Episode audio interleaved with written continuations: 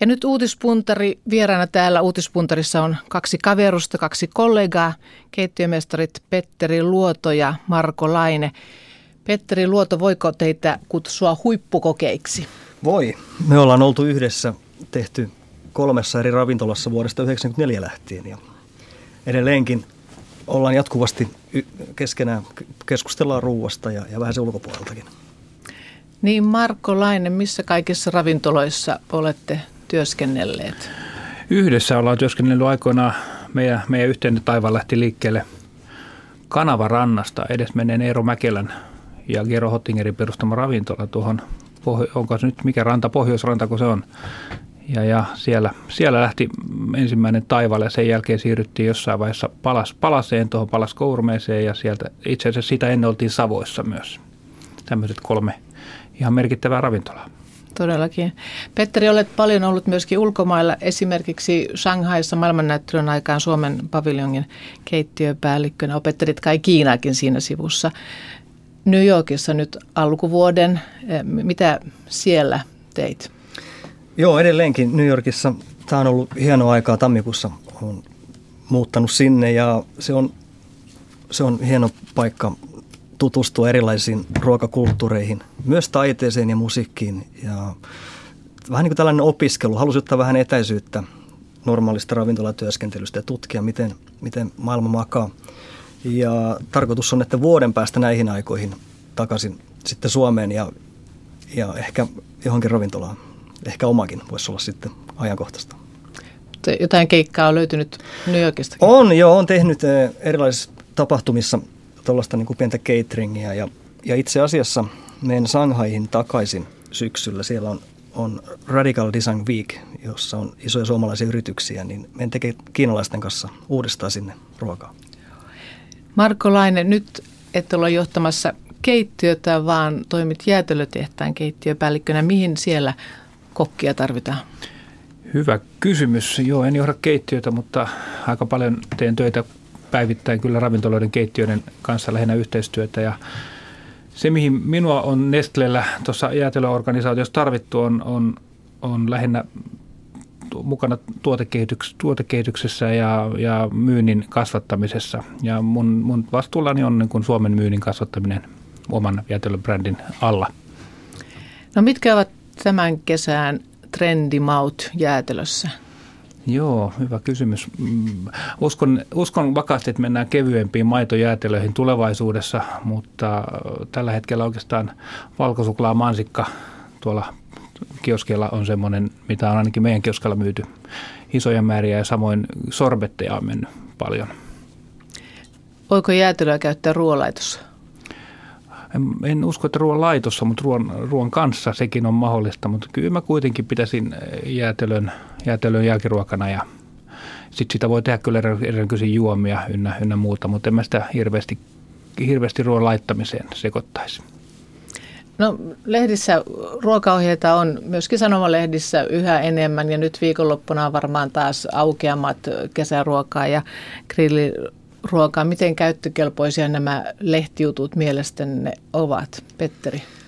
No jos katsoo nyt vaikka vuosia taaksepäin, ei ne hirveästi vaihdu sieltä. Et se, jos miet, siis antreko ja, ja vihanneksia, muun muassa monta vuotta ollut tällainen, niin aika automaattinen ja sel, selkeäkin valinta, koska nyt saa hyviä vihanneksia toreilta ja, ja nythän ne on parhaimmillaan. Niin, niin se on niin kuin se pohja, jota noissa lehdissä useasti on. Onko grillaus edelleen muodissa? Se on aina muodissa. Myöskin ravintolaruoassa? Varmasti kasvamaan päin. Että kyllä oikeastaan, mitä me Petterin kanssa ollaan jo monta vuotta mietitty, että jos oma ravintola perustettaisiin, niin siihen pitäisi olla avotuligrilli ja sitä kautta sitten mahdollisimman paljon tuotteita grillattuna, koska kyllä suomalainen ihminen, jos pimeä talvi ja syksyt ja kaikki, niin se grillaaminen tuo niille paljon hyviä, hyviä muistoja ja fiiliksiä ja se grilla, grillauksen antama tuoksu ruoassa ja se on valtavan hyvä ja se luo kyllä semmoisen hyvän fiiliksen ja antaa myös ruokaa erittäin paljon maku. Jos nyt tämä lehtiohjeet sitten ovat vuodesta toiseen samanlaisia, kuten Petteri sanoi aika paljon samanlaisia, niin kai nyt jotain uutuksia ja trendejä on, kai jotain muotijuttuja on Joo, Petteri näytti, että Marko kertoo. Hyvä niin, heitto. Marko kertoo. Hyvä heitto. Joo, uutuuksiin. No, ehkä tänä päivänä, mitä Petteri kanssa tässä on paljon mietitty näitä, näitä trendihommia, niin taas mitä itse miettii ja mietitty, niin on, on paluu, paluu vanhempaan semmoiseen, ei nyt vanhaan ehkä väärä sana, mutta se on se perusjuttuihin ja edelleen kastikkeet on kyllä tärkeä osa, osa ruoanlaittoa ja, ja, ja syömistä. Viinin pitää sopia siihen, siihen menyyseen tai ruokalajiin, ettei ole pelkästään tavallaan niin paljon tavaraa lautasella ja makuja, että et ei pysty millään hitsaamaan sitä viiniä siihen yhteen. Niin kyllä se on niin kuin klassisen klassiseen keittiöön lähemmäksi, lähemmäksi paluu, niin mä uskon siihen, että se tulee takaisin ja aromaattiset, hyvät täyteläiset maut, että ei, ei kikkailla liikaa. Musta tuntuu, että tällä hetkellä mennään vähän liikaa kikkailu edellä. Että. Mä vähän luulisin, että kasvisruoalle voisi olla kysyntää ja ennen kaikkea terveelliselle ruoalle hyvistä raaka-aineista, puhtaista raaka-aineista. No tämä lähiruokakeskustelu liippaakin siitä ja sitä nyt on, on mennyt ehkä vähän äärimmäisyyksiin tavallaan, mutta ehkä hyville, hyvätasoiselle, korkealaatuiselle kasvisravintolalle voisi löytyä paikka nyt. Ja aika niin. olisi kypsä siihen. Niin. Niitähän oli silloin aikoinaan ja idealistisen aikaa. Niin. Varmasti. No, te olette nyt Itä- ja Länttä katselleet, niin onko joku maa, joka erityisesti keittiöllään teitä viehättää? Petteri. No toi aasialainen keittiö ja kulttuuri on se on mua viehättänyt ja jo pidemmän aikaa. Ja itse asiassa tuossa 2010, kun olin tuolla, asuin sen vuoden Kiinassa, niin pääsin näkemään aika läheltäkin. Ja matkustin silloin paljon, niin se on, se, kaikki ne tekotavat, ne on mulle ihan uusia, niin tavallaan tässä vaiheessa keittiömestarille, niin jaksaa vielä olla innostunut ja kiinnostunut ruoanlaitosta, niin, niin mä löydän niistä aina uusia juttuja. Siksi mä oon kiinnostunut niistä keittiöistä. Mikäs Markoa miellyttää? Joo, kyllä se on oikeastaan just toi sama kuin samaan, maa, samaan kolkkaan mennään. Eli sen lisäksi ollaan, ollaan niin mietitty paljon Afrikkaa ja jopa kymmenen vuotta sitten mietittiin, mitä tehtäisiin. Kyllä se olisi niin afrikkalainen ravintola. Ensiksi pitäisi tutustua siihen, siihen tuotteeseen ja historiaan ja, ja raaka-aineisiin ja mausteisiin. Mutta kaikki eksoottinen on, on, on pois tästä perinteisestä, niin sekin on niin kuin – mihin ei ole totuttu, niin haluaisi oppia lisää ja ne makumaailmat on, on tosi kiinnostavia. Petteri, äskettäin kävit myöskin Kuubassa. Kaunokirjallisuudessa kerrotaan, kuinka siellä marinoidaan kengän pohjia, jotta saadaan eläinproteiinia. Minkälainen on kuupalainen keittiö tänään? Kuupalainen keittiö, se oli aika hirvitys. Ja itse asiassa matkaoppaissakin... Siis kengänpohja, niinkö? Kyllä, kyllä. Se on muutaman kerran olen aina innostunut kokeilemaan uusia juttuja, mutta nyt oikeastaan oli vain lähtökohtana, mistä tahansa tuli syötyä, niin, niin mä vaan toivon, että ne tuu kipeäksi. Ja turvallisinta on syödä kinkkujuustoleipiä siellä. Ja, ja matkaoppaissakin kerrotaan tuosta kinkkujuustoleivistä. Mutta me asu, asuttiin siellä tyttöystävän kanssa, oltiin, niin kierrettiin eri paikoissa. Ja nämä kasapartikulaarit, eli me oltiin, asuttiin ihan paikallisissa kodeissa, niin – päästiin aika läheltä näkemään, mitä kuubalainen ruoka on, kun nämä vanhat tädit teki sitten halvoista raaka-aineista, aika hurjan näköistäkin ruokaa ja, ja vanhoja emalikattiloita. Papuja. Oh, papuja ja, ja tai yksi niitä, nyt en muista enää nimeä, mutta jauhelihakastike oli, oli tällainen hittiruoka siellä. Se on jäänyt mieleen, että sitä oli aika monessa paikassa. Ja se oli ihan jopa siedettävää. Tähän väliin otetaan liikennetiedote.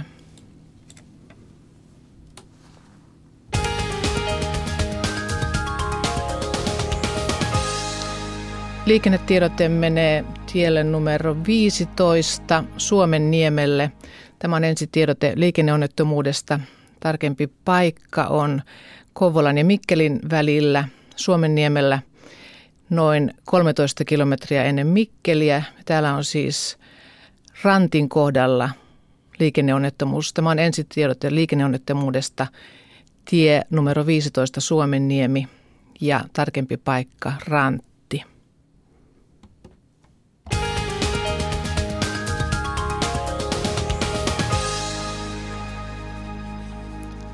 Uutispuntari jatkuu. Puhumme muun muassa ruoasta Petteri Luodon ja Marko Laineen kanssa.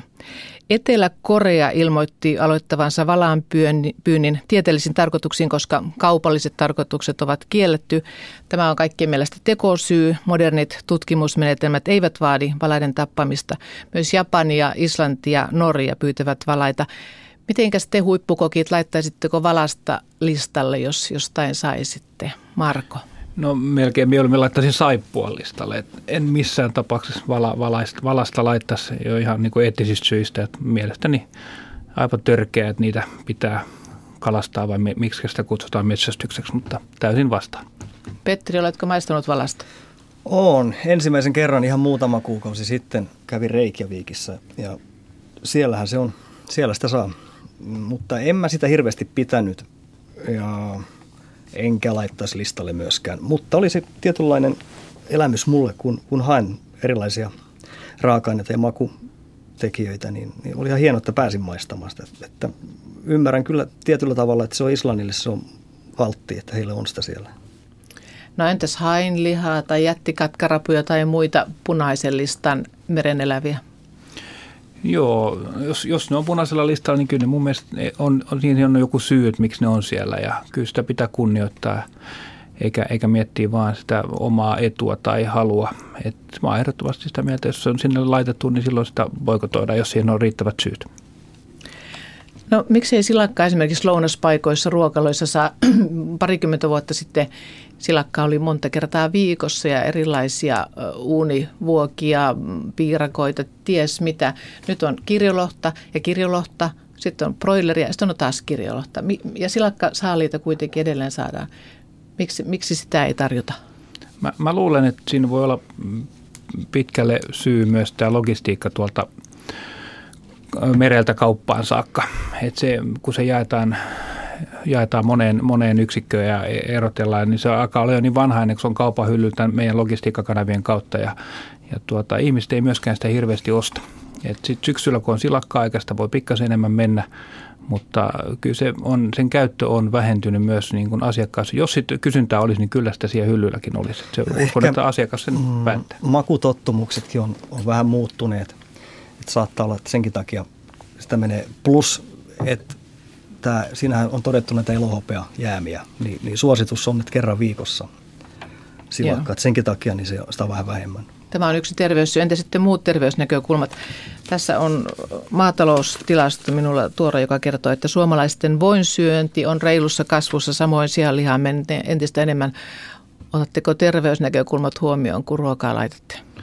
No kohtuudella niitäkin mietitään, mutta ei oikeastaan niille mitään sellaista suurta vaikutusta ruokalistan syntyy. Että kyllä, kyllä ruokalista kun on tehty ja mietitty, niin kyllä se avain, avainsana on tasapainoisia ruokalista, että se on, se on sen, sen oloinen, että se on herkullinen, se on täysin suunniteltu ruokalajettaan, että nuo tasapainossa annos, annokset on suunniteltu raaka-aineiden osalta hyvin tarkasti. Ei siinä hirveästi mietitä, että onko se terveellistä, vaan lähinnä, että ei se ole liian raskasta tai liian kevyttä. Tai että se kokonaisvaltaisesti tasapaino löytyy siinä listalta. Se on se pääasia, se on herkullinen ja se laatu on kuitenkin se juttu, ei se terveys, kun ravintolassa tehdään ruokia. Laatu ja maku ovat ne pääkriteerit, niinkö? Niin, näin se on ollut. Me ollaan Markun kanssa oltu kyllä yksimielisiä, ollut helppo toimiikin. Mutta ymmärrän kyllä, että jos meillä esimerkiksi on kuusi alkuruokaa listalla – niin me haetaan tietynlainen harmonia, että kaikki ei voi olla kevyitä tai, tai raskaita, että siellä, sinne tulee sopiva balanssi sille listalle. Just näin. Miten jos nämä muodit ja trendit sitten näkyvät ravintolan keittiössä, kun yhtäkkiä ei syödäkään perunaa tai pastaa tai mitään milloinkin? Tarko, viittaan nyt esimerkkinä karppaukseen.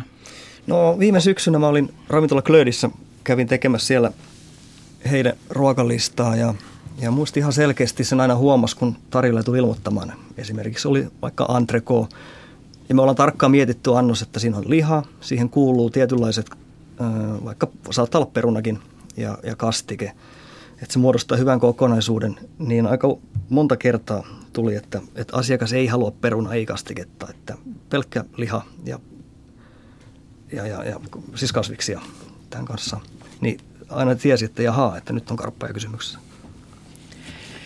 No olen nyt tässä muutama kaunis kesäilta ollut, niin kiertänyt Helsingin, kesäisen Helsingin rantoja ja mistään ei tahdo löytyä ravintolaa. Ja jos löytyy, niin se ei ole auki ja jos on, jos on auki, niin ruokaa ei saa.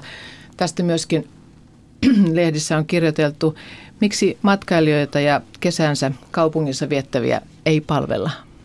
Jos tarkoitat niin rantoja vai kokonaisvaltaisesti no, keskustaa? sekä että. Joo.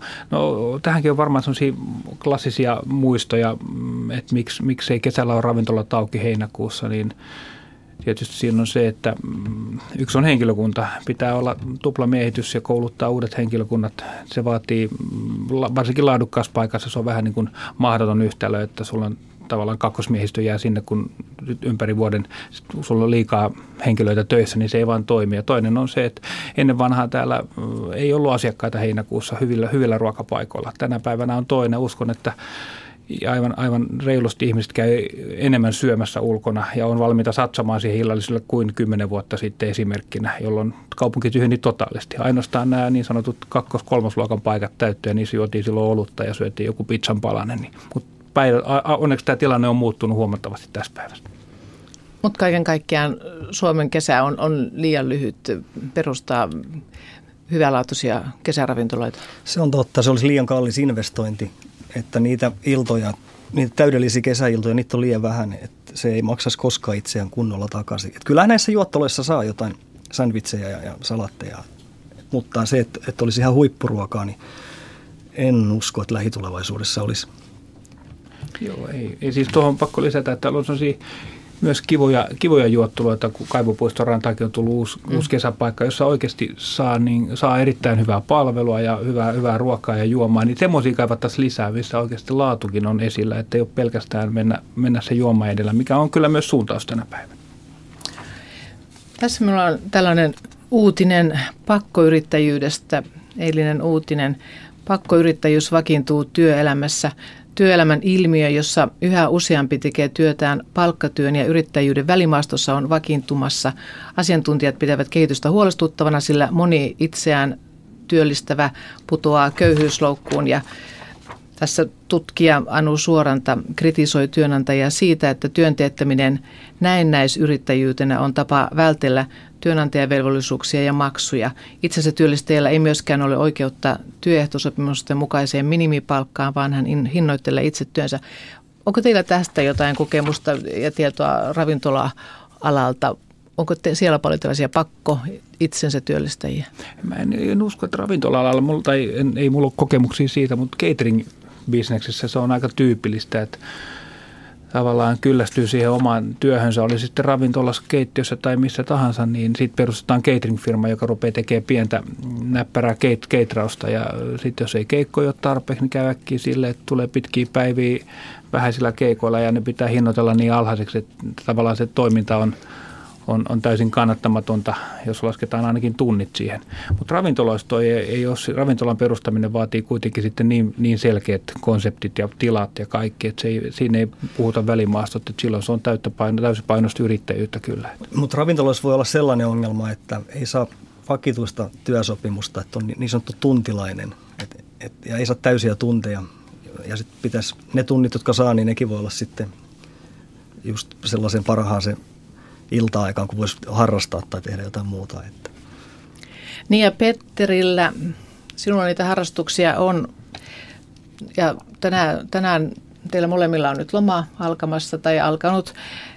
Ja myöskin tämä festarikesä alkaa olla parhaimmillaan. Tänään alkaa Ruisrock, Savonlinnan operajuhlien satavuotis muistoa täällä radiossakin juhlistetaan.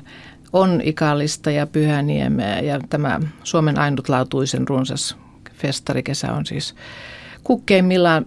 Petteri, maalaat, veistät, soitat, no kitaraa ainakin, parissa bändissä. No se on totta joo ja Kotkan meripäiville tulla soittamaan pienellä kokoonpanolla. Mutta se ei ole tähän viikonloppuun. Aha, joo ajattelin juuri kysyä, että, että mitä teillä on kalenterissa, minkälaisia festivaaleja ja kesätapahtumia. Mitäs muita Petterille kuin Kotka meripäivät? No me vietetään nyt tätä viikkoa Hangossa. Siellä alkaa regatta muun muassa. Ja eilen käytiin Fiskarsissa ja Bilneesissä. Siellä on antiikkimarkkinat. Et jos, jos pyöräilee tai autoilee siellä päin, niin, niin suosittelen käymään. Ruisrock tietysti. Olen käynyt monta kertaa tänä vuonna kiinnostaisi Jimmy Cliff sunnuntaina, mutta se lupa vähän sadetta, että saas nähdä, tuleeko lähdetty. Entäs Marko, mitä festareita suunnitelmissa? No, mun täytyy olla tylsä sanoa, että mä en ole festari-ihminen ollut koskaan. Ai. Mä oon, mä oon tota, niin siinä, siinä vähän ollut to, toisenlainen ja en ole, en ole silleen suunnitellut festareiden mukaan oikeastaan koskaan elämään. Ja enemmän mä sitten mä aika paljon treenaan kesällä ja urheilen, että se menee sitten enemmän näin ja sitten reissataan minne mennään, niin sinnekin treenikamat mukaan.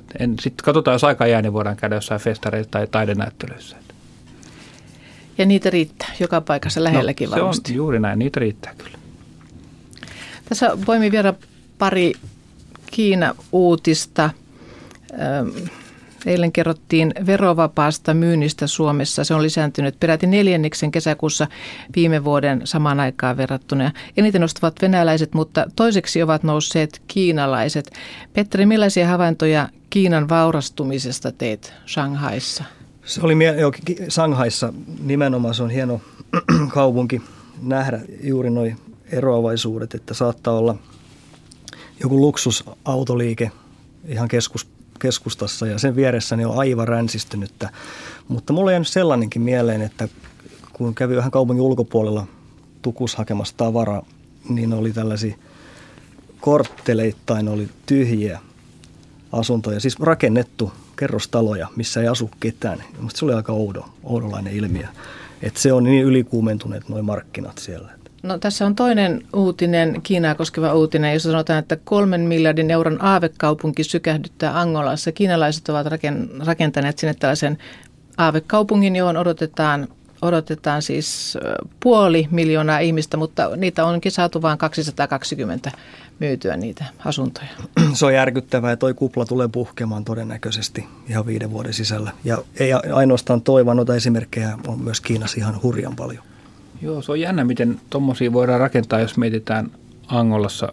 Tämä luin, että siellä on kaksi kolmasosaa väestöstä tienaa 1,6 euroa päivässä ja asuntojen hinnat on 100-160 000 keskihinta, niin millä millä yhtälöllä ne pystyy koskaan ostamaan sieltä. Kumminkin puhutaan kaksi kolmasosaa kansasta, niin jos siinä ei montaa sataa euroa vuodessa tienata. Näkyykö tämä Kiinan varustuminen siellä syömisessä jollain tavalla? No, mulla on, mun kokemukset rajoittuu tähän Sanghaihin ainoastaan. Mm. Ja voisi sanoa, että, että joo, rikkaat syö hienoissa dimsan paikoissa ja sitten taas köyhät, niin, niin ihan, ihan kaikkea mahdollista, mitä siis katukeittiössä niin, niin myydään. Että ne ääripäät on, ne on kyllä todella rajut Sanghaissa. Tämä pari uutispuntarin keittiömestarin vieraat Petteri Luoto ja Markko Laine siis paitsi kokkaa, myös urheilee, maalaa, kirjoittaa, soittaa. Niin, siis kirjoittaa. Ja te olette tehneet yhdessä esimerkiksi sienikirjan. Ainakin meillä Tammelassa ensimmäiset kanttarellit ovat nousseet jo sinne koivun juurelle.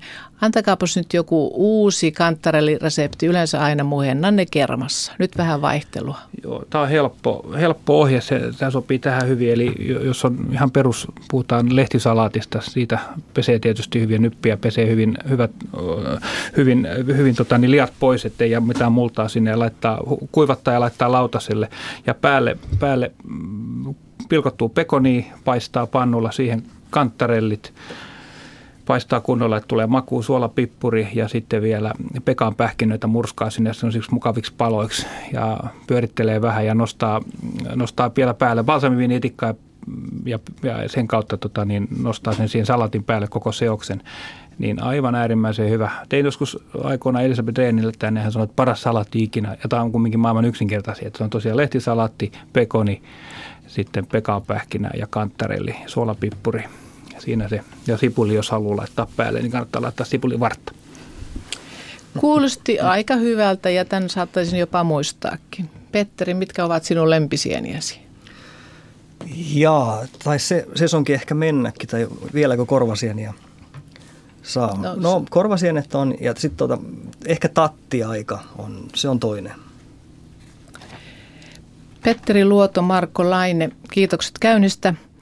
Tämä oli uutispuntari. Huomenna Radio Suomessa kuulette ajantasa lauantai vieraan kello 14 uutisten jälkeen Kävin Somerolla Pitkäjärven vanhassa kivimeijerissä tapaamassa taiteilija Antero Karetta. Hän pitää siellä kesänäyttelyä yhtä Suomen suven monista sadoista tai tuhansista.